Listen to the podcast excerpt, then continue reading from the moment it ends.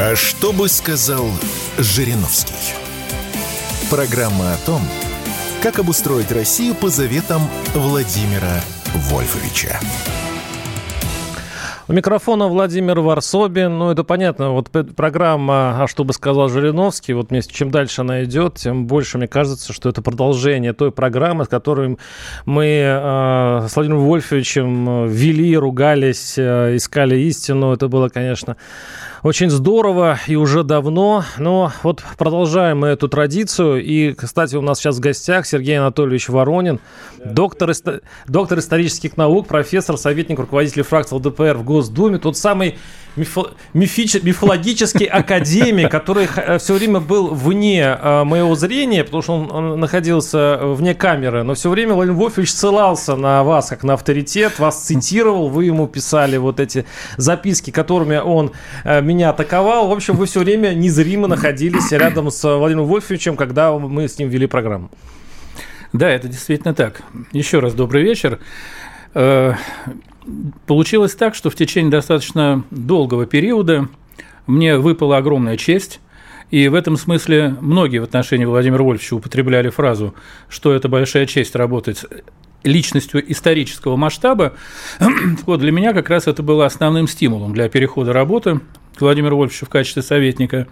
И я хочу сказать, что я был поражен, когда начал с ним работать, поскольку я полагал, что Жириновский – это человек, который знает все.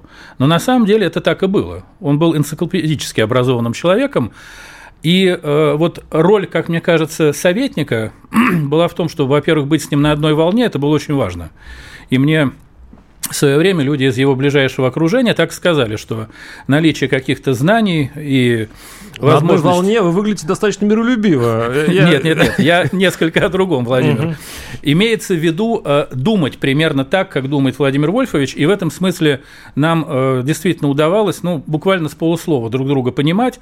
Где-то в течение полугода мы, что называется, притирались, ну, точнее, я, наверное, притирался к нему, вот он смотрел, как это все получается, и в результате вот это вот э, мышление в едином направлении, в едином створе, оно э, действительно дало свой результат, и вот ваш покорный слуга создал департамент, он так и назывался, информационно-аналитический департамент ЛДПР или департамент советников, в котором было пять человек, и опять же, мне выпала честь возглавить этот департамент, а остальные ребята отвечали за какие-то свои блоки. Международные отношения, культура образования, экономика и так далее и тому подобное. Ну, понятно, да. Когда Владимир Вольфовичу бывало нечего сказать, он вспоминал Воронина. Это всегда было палочка-выручалочка. Ладно, давайте перейдем к темам, которые сейчас действительно, ну, как бы, они и волнуют, но они, конечно, выглядят так по-ЛДПРовски по-ЛДПРски они выглядят. Да, это, давайте. Это в России могут построить 30 деревень для переселенцев из Африки. Пилотный проект стартует в Тверской области. Вообще забавно, как у нас африканский саммит, который пришел в Петербурге,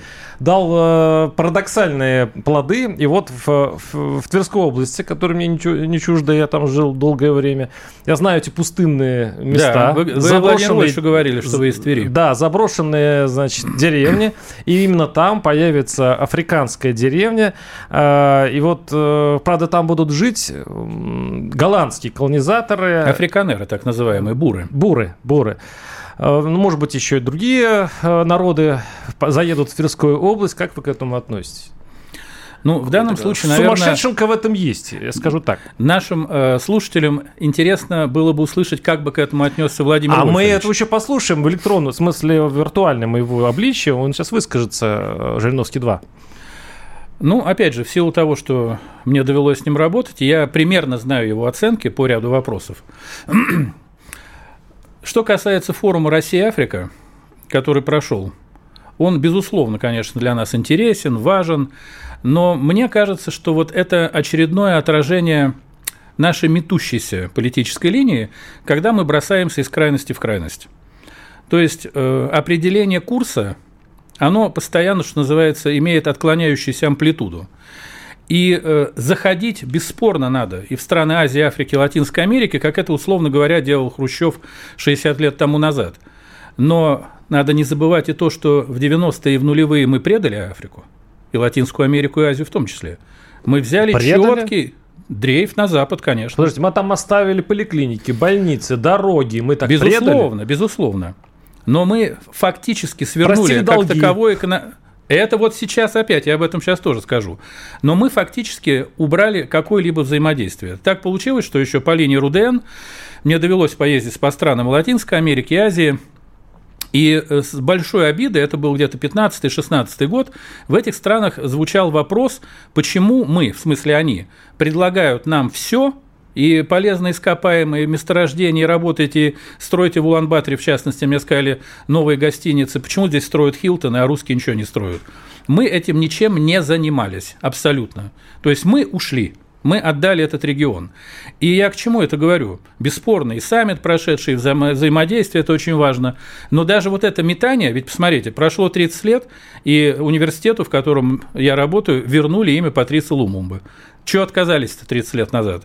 Ну, раз уж отказались, тогда отказались. Может, я говорю какие-то крамольные вещи. Но метаться вот так из стороны в сторону, и, собственно, так же мы мечемся и с Африкой. И заходить на этот континент, как мне кажется, надо с позиции силы. Я имею в виду с позиции сильного партнера. Тогда, когда нас хотят. А, Когда- сейчас, а сейчас как? а сейчас, мне кажется, мы заходим с позиции, которая во многих африканских странах понятно, что Запад отвернулся, мы мечемся, мы мечемся, мы заходим на черный континент. И на этом уровне и переговоры идут на другом градусе. На этом уровне и переговоры с тем же Ираном, у которого мы покупаем беспилотники, идут на совершенно ином градусе. Десять лет назад я э, с большой делегацией был в Тегеране. Иранцы невероятно настаивали на дружеских торговых отношениях. Десять лет назад иранцы говорили, давайте, у нас есть газ в огромном количестве, у вас есть газ. У Америки резаная бумага. Что нам мешает, говорили в Тегеране, торговать на туманы, на юани, на рубли? Давайте перейдем на это. Иран был под санкциями, мы дружили с Западом, ничего не нужно. И опять же, история не имеет сослагательного наклонения, но если бы мы тогда заходили к Ирану, это были бы значительно более выгодные условия сделки, чем те условия, на которых мы заходим сейчас. А сейчас э, нам свое мнение выскажет э, Виктор Бут, знаменитейший член ЛДПР. ЛДПР. Да, в связи со своей бурной, бурной биографией. Э, Виктор Анатольевич, здравствуйте. Вы на связи?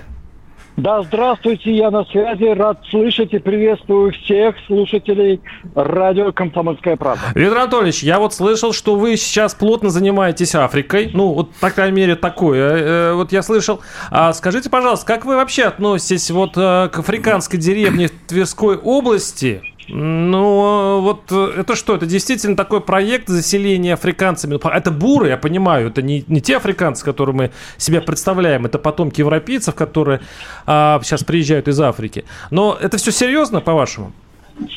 Ну, э, давайте, наверное, начнем с того, что, опять же, буры или африканеры, как они себя называют, да, то есть это очень трудолюбивые крестьяне, которые умеют работать на земле, но, опять же, я считаю, что у нас э, в России создавать какие-то вот такие гетто, привозить их, и это, думаю, было бы не совсем целесообразно.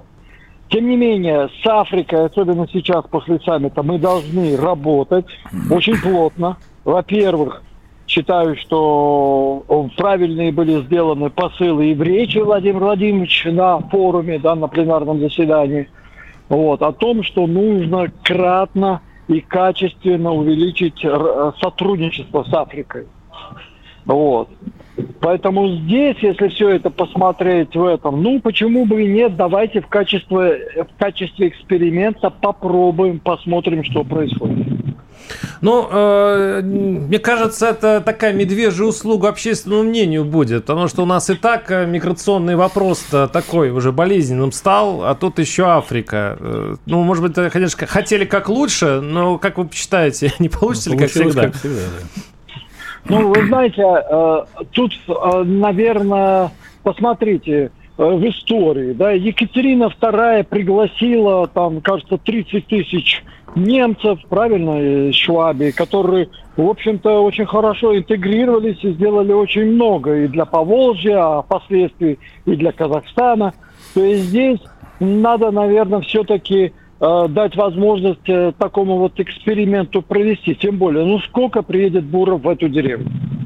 Понимаете, это же не Ну, э, миллионных приедет. Вы знаете, Но тут анонсируется 30 деревень вообще-то. Ну, вы знаете, а с другой стороны, давайте посмотрим. Тверская область, э, а, Новгородская область, Псковская область. У нас целые районы, в которых осталось, э, в общем-то, несколько всего деревень. Наверное, сотен, которые были там. А что нам делать с этой, э, понимаете, территорией? Понятно. Спасибо. спасибо. Спасибо. С нами был Виктор, Виктор Анатольевич Бут, член ЛДПР. А давайте послушаем искусственный интеллект Жириновского по этой же теме. Это абсолютно неприемлемо. Нам не нужны массовые переселения африканцев в Россию.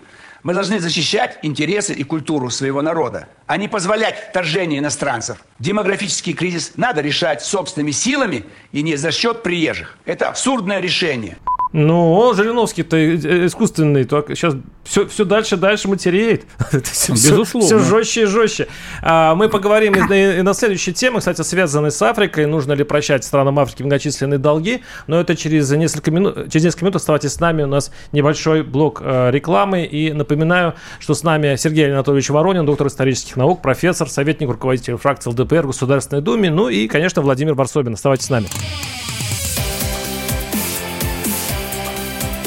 А что бы сказал Жириновский?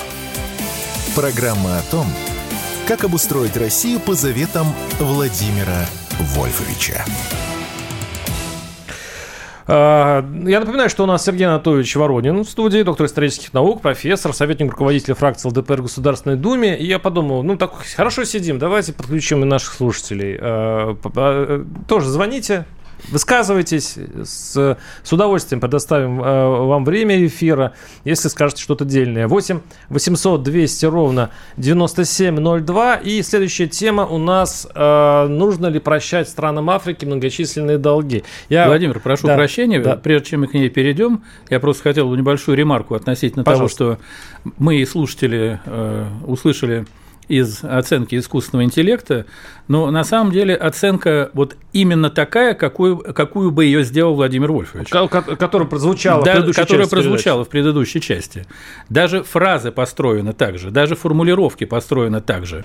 И я в этой связи хочу выразить огромную благодарность э, депутату Государственной Думы, члену фракции ЛДПР Владимиру Алексеевичу Кошелеву, который э, руководил этим проектом, подобрал очень грамотных специалистов, и вот то, что мы услышали, является результатом вот такого сложного, кропотливого труда, соответственно, который был анонсирован и презентован на Питерском экономическом форуме, как помните. А, знаете, на, э, здесь в чем похожесть? Даже не в том, что фразы построены, а ну, скажем, сказать, называть, а не позволять вторжение иностранцев. иностранцев. То есть поперек все-таки, поперек идет искусственный интеллект.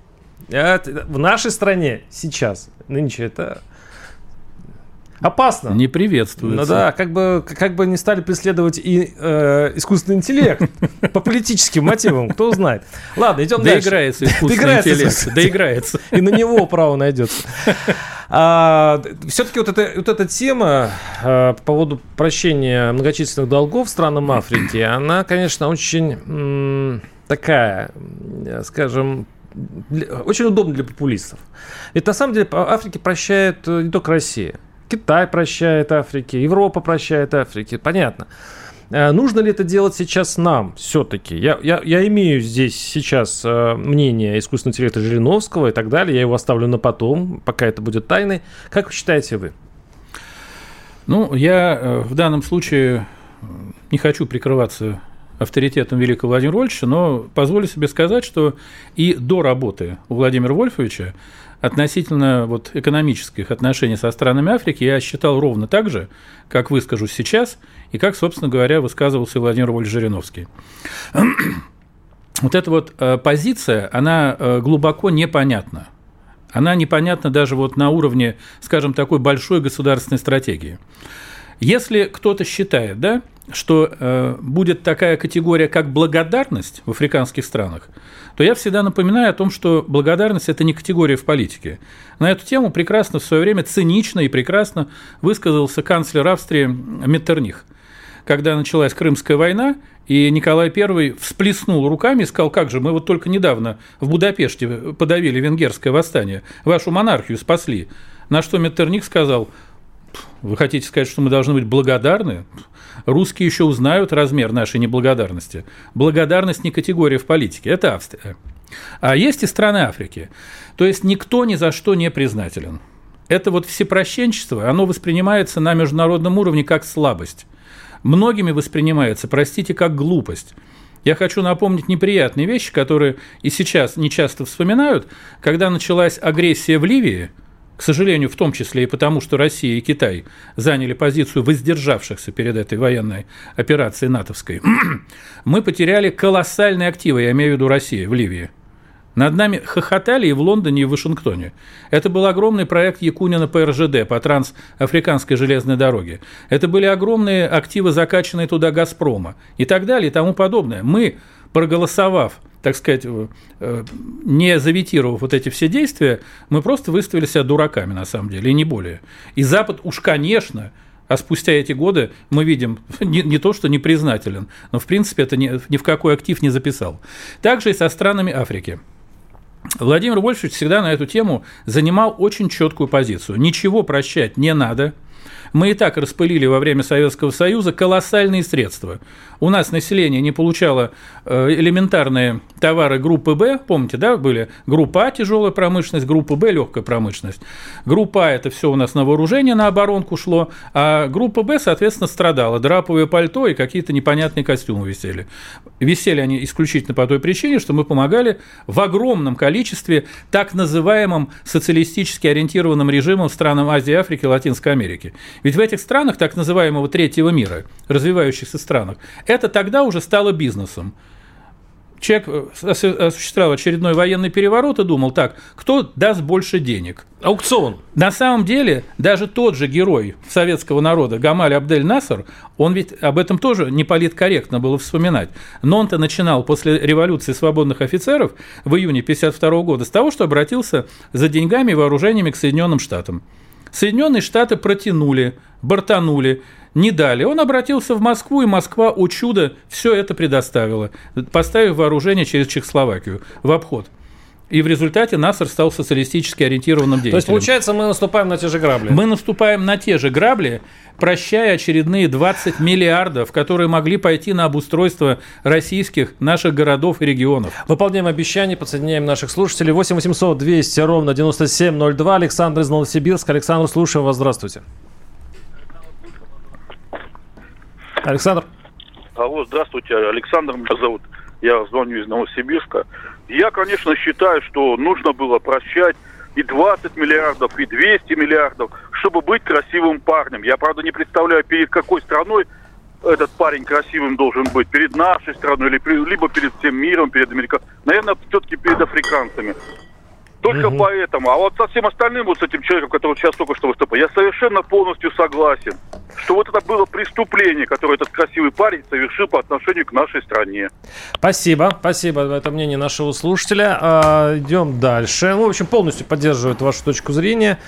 А, так, я вот думаю, я вот думаю, возразить, что ли. На самом деле, то, что говорите вы, говорю я в других передачах. Но, знаете, мои оппоненты все, все время говорят другое. Они говорят, ну, э, в конце концов, Китай же тоже этим занимается. Ну, пусть занимается. В конце концов же э, мы же должны э, э, получать алмазы. Вот сейчас Вагнер работает э, в Мали и прочих странах. То есть, э, да, не надо наступать на эти грабли, но совсем не помогать им. Это тоже недальновидно, потому что если не поможем мы, помогут они. В конце концов, они же будут голосовать в ООН. Владимир, еще один момент – о котором тоже говорил Владимир Вольфович. И, может быть, искусственный интеллект нам это об этом тоже напомнит. Он всегда говорил, что позиция должна быть прагматичной. К примеру, у них нет финансовых активов, чтобы нам их, э, этот долг вернуть. Но есть огромное количество. Дальше Владимир Вольфович перечислял. Полезные ископаемые, пожалуйста, пусть ими отдают. Нет этого, пусть территориями отдают. Он и об этом даже говорил. Территориями? Территориями, да, он это в одном из эфиров называл. Российская территория в Африке? Ну, Например, монгольская территория могла бы быть. Такой, и так такой далее. африканский Калининград, такой анклав где-нибудь ну, под Ганой. Я в данном случае, да, говорю о том, о чем говорил Жириновский. Ну, То да, есть да. он называл огромный спектр того, чем могут отдавать. Угу. Месторождениями, э, военную базу нашу могут расположить бесплатно, территориями и так далее, и так далее. То есть должен быть прагматический подход. И что любопытно, некоторые страны Азии, Африки, Латинской Америки, почему я говорю, что в 90-е, в нулевые вот образовалась лакуна и провал в взаимоотношениях, они вот это по заветам тогда еще здравствующего Владимира Вольфовича нам предлагали. Мы отказались. А почему вы считаете, какая логика у наших властей, которые видят грабли, знают грабли, но туда идут? В чем все-таки мотивация? Владимир, дело в том, что вот э, я раньше э, не мог сам до конца это осознать, мне казалось, что это столь очевидные вещи, которые просто ну, нельзя не понимать и нельзя недооценивать. Но дело в том, что вот эта вот э, последовательности, которой славятся наши англосаксонские партнеры, которых мы за многое справедливо критикуем, но я всегда отмечаю один э, сильнейший момент. Это последовательность действий, простроенной с геополитической концепцией, которая не меняется столетиями, и абсолютно научный фундаментальный подход – они последовательно идут, как известно, вода камень точит, и следовательно, не потому что они сильнее – а потому что они последовательнее, они системнее. добивают системнее, они добиваются результата, имея постоянную методику. У них эта методичка, она с геополитики 19 а, века а у нас написана. Эмоция, а у нас эмоции. А у нас эмоции и еще и недопонимание, что все это уже было. Мы не понимаем, что мы на те же грабли наступаем. Так, ну что ж, сравним. Сейчас сравним, что сейчас скажет искусственный интеллект Жириновского, который за последнее время становится, более, не, становится непрогнозируемым, все более и более. Давайте послушаем, что думает на этот счет э, искусственный интеллект Жириновского. Опять эти долги Африки. Неужели мы не научились из прошлых ошибок? Глупые коммунисты просто раздавали деньги, не думая о будущем. Почему мы должны продолжать этот безумный цирк? Давайте требовать возврата долгов и защищать наши интересы. Не надо помогать им в ущерб себе. У нас самих много. Проблемы нужно заботиться о своей стране, а не разбрасываться деньгами по всему миру. Никакой милостыни больше. Какие слова, никакой милостыни. Я, я думаю, да, сейчас э, МИД бы, наш МИД бы вздрогнул при таких э, очень знакомых словах Владимира Львовича, да. Э, ну что ж, мы сейчас прервемся на пару минут, да, даже минуты на три, потому что будут новости, небольшой перерыв. И напоминаю, что у нас в, сту, у нас в студии Сергей Анатольевич Воронин, доктор исторических наук, профессор, советник руководителя фракции ЛДПР в Госдуме. И у нас впереди еще много-много тем. И Владимир Варсобин у микрофона это, слушайте нас, мы вернемся. А что бы сказал Жириновский? Программа о том, как обустроить Россию по заветам Владимира Вольфовича. У микрофона Владимир Варсобин, и у нас в студии в гость Сергей Анатольевич Воронин, доктор исторических наук, профессор, советник руководителя фракции ЛДПР в Государственной Думе. Мы сегодня у нас такой африканский день. Мы много поговорили о том, нужно ли прощать э, долги африканским странам. А, ну и, в общем-то, говорили о деревне, которая вроде бы должна африканская появиться в Тверской области. Теперь у нас следующая тема, не менее интересная, она, скажем так, философская на этот вопрос и э, искусственный интеллект Жириновского ответил. Я, конечно, э, дам это в конце, для того, чтобы сравнить. Но дружить лучше с богатыми странами или с бедными? Вот так вот э, стоит вопрос. Это, видимо, ну, как это понятно почему, потому что сейчас с бога... богатый у нас Запад, да, у нас Запад, мы России дружить... Ну, так называемый золотой миллиард. Да, с дружбой как-то вот не заладилось последние два года. Э, и получается, дружить приходится с Ираном, с Африкой, КНДР, куда были визиты, я сейчас перечисляю. Угу. А, ну, страны, скажем так, небогатые. И вот это, знаете, как вот в школе. Вот если ты дружишь с хулиганами... Ой, я тоже хотел об этом сказать, кстати. Если ты дружишь с хулиганами... Со слабыми или сильными дружить. Или там отстающими, то, значит, твоя перспектива будет понятно. А если угу. ты будешь тянуться за другими, значит, ребятами, то... Не, ну тут риск попасть к ботаникам, да, тоже там да, свои да, риски да, есть. Да, свои риски. Вот, э, вот этот вопрос, э, это, он ведь на самом деле внешнеполитический. Да, конечно. И, кстати говоря, сегодня, э, вот я вспомнил Лукашенко, вдруг заговорил о том, что вообще-то говоря, с европейцами... Связь надо... не надо терять. Да, связь не надо. Да, он как да. будто вот вспомнил, что на самом деле, вот об этой э, закономерности он вспомнил, что угу. не надо терять связь с Западом. Хотя на самом деле его прокляли уже весь Запад, а он к ним все еще тянется.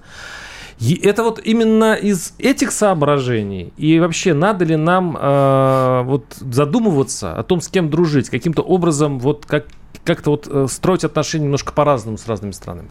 Ну, безусловно. Вопрос, э, на мой взгляд, крайне прагматичный, но сама постановка вопроса требует определенной корректировки. Мы, как с вами в первой уже части программы поговорили, что благодарность и дружба – это не геополитические понятия. Поэтому надо не дружить, а прагматически, грамотно простраивать взаимоотношения. Потому что, ну, дружба – это некое такое действительно эмоциональное понятие, оно больше к нам из вот школьных и университетских лет и из бытовых каких-то взаимоотношений строится. Что такое дружба в политике? Ну, бывают, конечно, какие-то отношения, которые выходят за рамки прагматики, но в целом это даже дружба политическая, она всегда завязана на абсолютный прагматизм. Поэтому э, вот это выстраивание отношений, мне кажется, не должно иметь подразделения на бедных и богатых, на слабых и сильных. Прагматика должна выстраиваться со всеми регионами. Мы говорили о том, что мы в течение фактически 25-30 лет потеряли страны так называемого третьего мира, но их сейчас так не называют, потому что раньше, понятно, был социалистический, капиталистический, и третий мир, который был либо страны не присоединившиеся, либо страны, выбирающие какую-либо ориентацию. Вот. Сейчас их нет, просто могут называть развивающиеся страны. Поэтому вот эти сегменты мы потеряли, и сейчас пытаемся их восстановить. И здесь, э, опять же, есть чему поучиться у наших геополитических партнеров, которых мы ругаем и костерим, во многом заслуженно. Но для, например, вот американцев на эту тему есть великолепные несколько книг, изданных, кстати, на русском языке, американского правозащитника Уильяма Блума. В частности, «Смертоносный вирус демократии» и так далее. Он сам был сотрудником Госдепартамента и в начале 70-х, э, увидев подоплеку американской внешней политики, резко разочаровался и превратился из, так сказать, человека работающего на Госдепартамент, человека, который в течение 50 лет боролся с американской внешней политикой и их очень жестко критиковал. Так вот, э, в его же работах очень четко прописано о том, что для американских э, политиков и для Госдепартамента нет вторичных стран – Угу. Для них Гватемала не вторично. Хотя там что это такое, по большому счету, на карте Латинской Америки? Для них Украина, которая черт ее знает где, и где э, по поводу чего у нас многие говорят, что что они лезут, пусть занимаются Латинской Америкой. Нет. Доктрина Соединенных Штатов построена таким образом, что сфера национальных интересов США – весь мир. Это критикуется. Это, так сказать, раздражает многих. Говорят, что у вас есть там этот свой бэк-ярд, задний двор, Латинская Америка, занимайтесь, расчищайте его. Кстати, Владимир Вольфович очень часто говорил, что всем надо сосредоточиться на том, чтобы исключительно заниматься своим подбрюшьем. Но получается, что и прагматизм американской внешней политики базируется вот на том, что их интересы повсеместно. И они вот в эту большую игру играют, так сказать, и в Азии, и в Африке, и в Латинской Америке, и в Европе, и так далее, и тому подобное. И недооценка нашей внешней политики многих стран, она тоже весьма и весьма была опасна. Опять же, вот я хочу привести пример Ирана. У меня и вот э, одна из глав докторской посвящена Ирану. Я достаточно профессионально занимался Исламской Республикой Иран и, опять же, бывал в стране, и поэтому могу говорить не голословно.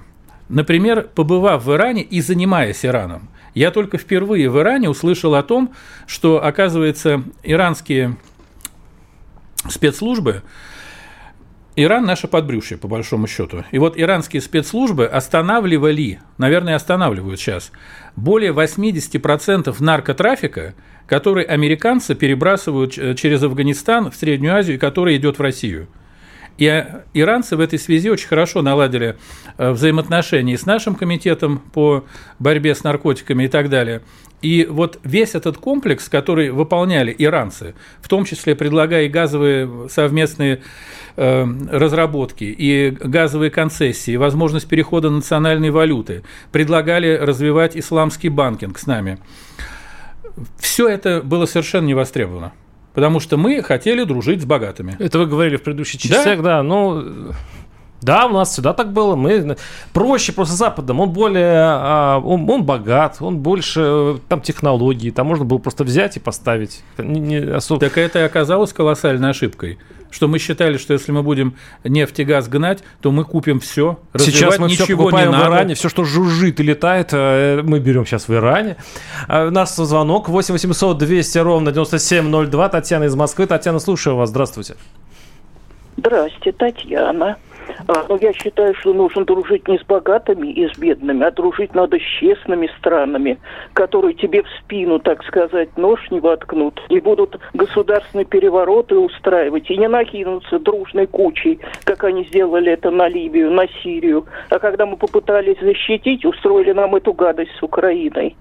И еще я хочу сказать насчет того, чтобы дружба с Германией, э, э то, что сказал, значит, э, Лукашенко, нам обязательно нужно налаживать отношения с Германией, потому что, к сожалению, Германия и Турция – две страны, от которых сейчас будет зависеть мир. Обязательно. Нам нужно доказывать свою правду. Спасибо, спасибо. Такое вот мнение, что надо дружить с честными странами. А есть такие на планете? Комментарий. Ну, во-первых, это, на мой взгляд, весьма идеалистическое все-таки определение по поводу честности стран – Э, каждая страна защищает свои национальные интересы и достигает этих интересов всеми теми возможными, легальными, полулегальными, а порой и нелегальными способами, в том числе опираясь на силовые методы, которые она может применить. И вот я о последнем, о последней фразе звонившей женщины хочу сказать. Э, действительно, очень правильную вещь сказала э, слушательница по поводу Германии и Турции. И об этом, кстати, говорил и Владимир Вольфович.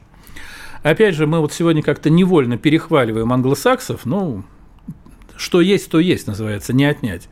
Но дело в том, что именно две страны, и об этом говорил Жириновский неоднократно, которые должны были в течение веков быть нашими геополитическими партнерами, и с которыми мы должны были формировать союзы. Это сначала Османская империя, потом Турецкая республика и современная Турция, и Германская империя, и, соответственно, потом Германия – именно эти союзы всегда рубили наши англосаксонские партнеры. Так мы воевали с турками и немцами больше так, всех. Так вот о чем и речь. О чем и речь. Мы воевали больше всех с теми, с кем должны были больше всем дружить. Ну, да, ну в этом, конечно, есть логика. А, давайте послушаем все-таки. Давайте так. А, послушаем сначала Владимира Вольфовича, который э, говорил об этой теме еще далеком в 91 году, а потом посмотрим, э, послушаем его уже искусственный интеллект. Сейчас э, Владимир Жириновский, который говорит э, в 91 году, это архивная запись. Многие говорят экономическая программа. У нас их много экономических программ. Но где взять деньги? Я предлагаю деньги. Один из источников – это другая внешняя политика. Кардинальным образом другая. Так вот, во внешней политике нужно перейти от отношений Запад-Восток к отношениям Север-Юг.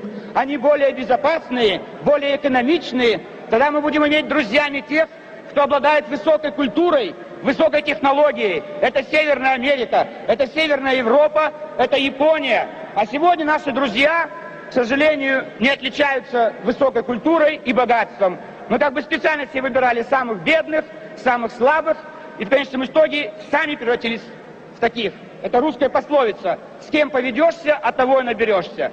Надо стремиться к богатству, а мы всю жизнь у себя в стране богатых приравнивали к бедным. Мы все равны потому что мы все бедные. И в международной обстановке у нас друзьями были самые бедные. Мы хотели, чтобы богатые страны рухнули, и весь мир стал бедным. Однако весь мир пошел по-другому. Все хотят быть богатыми, поэтому давайте мы сделаем Россию богатой и культурной. Ах, какие слова и в наше-то время. Давайте сейчас прервемся, а электронный вариант искусственного интеллекта мы услышим после небольшого блока рекламы. Оставайтесь с нами. А что бы сказал Жириновский? Программа о том, как обустроить Россию по заветам Владимира Вольфовича. У микрофона Владимир Варсобин и с нами Сергей Анатольевич, Анатольевич Воронин, доктор исторических наук, профессор, советник, руководитель фракции ЛДПР в Государственной Думе, а, соратник Владимира Вольфовича, который вот, помогал э, Владимиру Вольфовичу готовиться к эфирам, в том числе и к нашему с ним. Когда-то это было, да, здорово. Так что сейчас мы продолжим эту тему. Э, имеется в виду, с кем дружить, с богатыми или бедными. В предыдущей части мы слушали Владимира Жириновского, который говорил в 91 году возмутительнейшие вещи, если слушать сейчас. Вот. И давайте сравним все-таки с искусственным интеллектом. Что думает искусственный интеллект Жириновского, который хорошо сейчас обучается, и мы под впечатлением. Дружить лучше с богатыми странами или с бедными? Я напоминаю, что сейчас Россия вынуждена дружить с бедными. И что из этого выйдет, послушаем виртуальную версию Владимира Вольфовича. Важно дружить с разными странами в зависимости от наших интересов и потребностей. Нельзя ориентироваться только на богатство или бедность страны. Россия должна стремиться к разносторонним взаимоотношениям, искать пути взаимовыгодного сотрудничества с разными партнерами – Каждая страна имеет свои особенности и возможности. И мы должны выбирать друзей, основываясь на наших национальных интересах и стратегии развития. Ну, более так сдержан э, искусственный интеллект, в отличие от реального Жириновского. Ну, мне на самом деле приятно, что мы третий или четвертый раз попадаем. да, хорошо. Так, следующая тема, она такая юбилейная, ну, скажем как юбилейная. Ну, дата совпадает, 7 августа 91 года. А Владимир Жириновский в интервью предсказал ГКЧП и расстрел парламента 93 года. Ну да, мы про расстрел парламента, который произошел, давайте посчитаем, 30 лет назад. Да. А, и тогда я напомню, что, по-моему, Жириновский э, и ЛДПР поддержали ГЧП. ГКЧП, да. Да. Нет, ну ГКЧП же это не, э, не, расстрел, не расстрел, да, да, это да. разные это, истории. он предсказал ГЧП и расстрел. Да, сейчас да, мы, да, да, да, совершенно верно. Мы сейчас перейдем к ГЧП. А, давайте послушаем. У нас же 91 и 93 Да, давайте послушаем, как э, э, так, как предсказывал Жириновский вот именно э, вот эти события. Послушаем этот, эту запись. До нас были руководители в этой стране, но они будут меняться скоро. В целом политическое руководство в ближайшее время в этой стране будет сменено. В самое ближайшее время в этой стране будет другое политическое руководство. Это был 91 год. Через э, два года, в общем-то, это все получилось. А, давайте еще послушаем по поводу ГКЧП, да, что когда э, он, во-первых, тоже же э, поступил неординарно. ГКЧП никто не любил. Тогда пришли а какие-то трясущиеся старики с Янаевым там угу. и так далее. В общем, все это было, выглядело как так себе. Вот. Но Жириновский был, он, видимо, изо всех сил пытался защитить э, от развала СССР, хотя недолюбливал коммунистов и советскую власть. А, и Послушаем сейчас искусственный интеллект, который говорит вот на эту же тему. Если бы нас послушали в 1991 году, мы были бы против коммунизма, но и против развала великой страны. Мы перешли бы к демократии и капитализму через порядок и диктатуру, чтобы сохранить единство и мощь России. Сейчас у нас была бы великая Россия в границах СССР. Сергей Анатольевич, ну, не кажется ли вам, что на самом деле э, все-таки все было предопределено? И вот так как Россия развивалась эти 30 лет, э, ну, по-другому даже трудно себе представить. Вообще хорошо, что э, вот этот кровавый развал Югославии удалось избежать э, в начале 90-х. Это разошлись вроде более-менее всемирно. И то, что сейчас демократия не прижилась, я имею в виду, та западная демократия не прижилась, тоже было, в общем-то, предопределено, предопределено да, предсказуемо. Да. А как бы вообще вы описали? Вот Владимир Вольфович, значит, э, хотел поддержать, поддержал ГКЧП, он в это видел спасение. Это не было реанимацией уже мертвого тела. Ну, во-первых, э, действительно, вот и искусственный интеллект об этом сказал. Владимир Вольфович очень четко и при жизни разделял э, режим, как он говорил, коммунистический в Советском Союзе, и страну. Он действительно не любил коммунистов, и его схватки с Зюгановым, они носили далеко не, те, не театральный, не постановочный характер. Помните это там? Зюганов чай пил, забрать, заменить и так далее. Угу. Поэтому коммунизм он не любил он считал, что это некое усреднение. У него был любимый пример, что человек э, в СССР э, мог э, развиваться до определенной ступени. Были, конечно, там выдающиеся ученые, артисты, космонавты, совсем небольшой процент от населения. Но так в целом Владимир Вольфович говорил, двухкомнатная квартира, муж, жена, двое детей, инженер, зарплата 180 рублей. Все, дальше никуда ты не попрешь. Но страну-то он очень любил. Он понимал, и он позволял себе даже похвалить большевиков порой за то, что в 22 году они вот из этого раздрая гражданской войны собрали фактически Российскую империю в советском проекте. Советский проект в границах точно воспроизводил ту Российскую империю, которая была целью для разрушения в 17 году. Так же, как Османская, Австро-Венгерская, Германская. И вот Российская. Четыре империи, была постановка задачи убрать, их убрали. Поэтому вот в этом смысле он э, был за СССР. И как, он как за империю. Как за империю. Как за сильное, мощное государство – он всегда говорил, что совершенно неважно, как это называют. И всегда подчеркивал, что в тех же трудах Киссинджера, Бжезинского там, и многих других западных политтехнологов и политологов и в 70-е, и в 60-е годы всегда наша страна называлась Россия. Они даже не играли вот в эти, так сказать, игры в форме политических режимов. Царский режим, коммунистический режим, Россия 90-х. Они писали всегда «это Россия».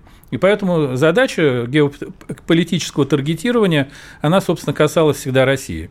Поэтому он был против коммунизма, но за сильную страну. А нет, ну, мы с этим спорили, насчет этого спорили с Владимиром Вольфовичем. Я часто задавал этот вопрос, но как вот вы думаете?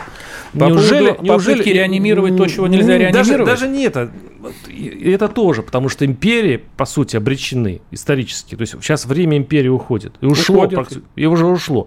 Во-вторых, он а, он вообще предлагал президента отменить и сделать верховным правителем. По сути, это монархия. То Нет, есть, не отменить, а заменить. Заменить. Иностранное през... слово президент, заменив на верховного Но правителя. Верховные правители не избирают. Не избирают, э, да. Это, по сути, уже такая должность по... А вы, вы же помните, кто, кто в нашей а? истории верховным правителем-то был? Господин Колчак? Ну, вот примерно, да, с погонами и с шашкой. Да, да, с погонами но и ведь, шашкой Но подобные системы, империи, которые возглавляет э, плохо избираемый или практически неизбираемый человек, это, по сути, монархия, это же такая закостенелая система, которая долго не живет. Это Владимир вообще не понимал?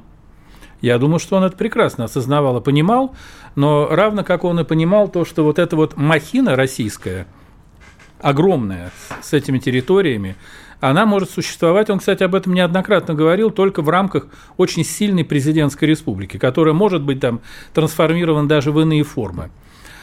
Э, Парадоксально. Парадоксально, да. Э, что касается вот этого момента, который вы тоже справедливо поставили вопрос, относительно того, в 1991 году была ли это попытка, возможность спасти страну, или это была попытка некой реанимации уже тяжело больного, скажем так, человека. Помните, как это? Турция больной человек Европы говорили. Да, да, да. На мой взгляд, э, если бы, да, но история не имеет слагательного наклонения, вот это если бы дурацкое, да, если бы во главе ГКЧП стоял э, более сильный человек, Владимир Владимирович говорит, вот я бы, например, мог стоять да, во главе ГКЧП, может быть, э, попытка сохранения Советского Союза удалась бы, но, как мне кажется, вот, ну, с точки зрения моего понимания, как все-таки человека, профессионально занимающегося исторической наукой, ненадолго. Воз, ну, как агония. возможно, в 93-м угу. снова была бы некая турбулентность, в результате которой страна все равно бы распалась. То, что эти процессы, они подспудно формировались за 50 лет фактически до распада СССР. Ну, вы по, по, по большому счету отвечаете тем, кто думает, что СССР распалась из-за вреда специальных зас, зас, засланных агентов, которые развалили СССР изнутри, и что это предательство и прочее. Есть Нет, другая все, точка... все эти службы, конечно же, работали, но нельзя развалить то, что крепко и монолитно собрано. Часто же, да, вот шутят. Почему, типа, вот Соединенные Штаты нельзя разрушить и взять э, с помощью оранжевой революции? А вот потому, что в Вашингтоне нет американского посольства. На мой взгляд, дурацкая шутка. Причина другая. Потому что в Соединенных Штатах ты не можешь создать эту основу для недовольства. Соединенные Штаты и за счет ограбления колоний, и за счет, так сказать, войн существуют, но рядовому жителю, гражданину США на это наплевать. Ему интересна его дешевая ипотека, автомобиль, который тоже закредитован, и его высокий уровень жизни. А свободы? И свободы. Попробуй вот в этой стране э, создай почву для недовольства. Непростая задачка. Давайте послушаем, ну, немножко разбавим нашу такую э, мрачную, особенно в конце нашей передачи, тему. Прагматичную. Прагматичную, ну, похоронили ну, целую ну, империю. Ну, мрачновато. Только что. Да. А, политический анекдот от э, Владимира Львовича. Послушаем. А, первый анекдот. Ладно, послушайте. Зеленский сбежал из Украины и стал президентом Грузии. И первое, что он сделал, это заказал себе новый галстук. И что вы думаете? Он выбрал галстук с печеньками. Видимо, чтобы вкуснее был. Жалкий предатель. Ну, не очень смешно, но идем дальше. Еще второй анекдот есть. Встречаются Путин и Медведев за длинным столом. Путин говорит, вот наш стол самый длинный в мире. А Медведев отвечает, такой длинный стол, только чтобы все наши проблемы уместить. Но я скажу, что за этим столом есть место только для настоящих мужчин. Ну, вот такие вот анекдоты у нас в конце передачи. Своеобразные. Своеобразные. Тут надо думать. Это такие умные анекдоты, наверное. Но современные, актуальные. Да, и э, попрощаемся на недельку. Сергей Анатольевич, спасибо вам. Я Спасибо напоминаю, что вам. с нами был Сергей Анатольевич Воронин, доктор исторических наук, профессор, советник руководителя фракции ЛДПР в Государственной Думе и Владимир Варсобин. До свидания. До свидания, всего доброго.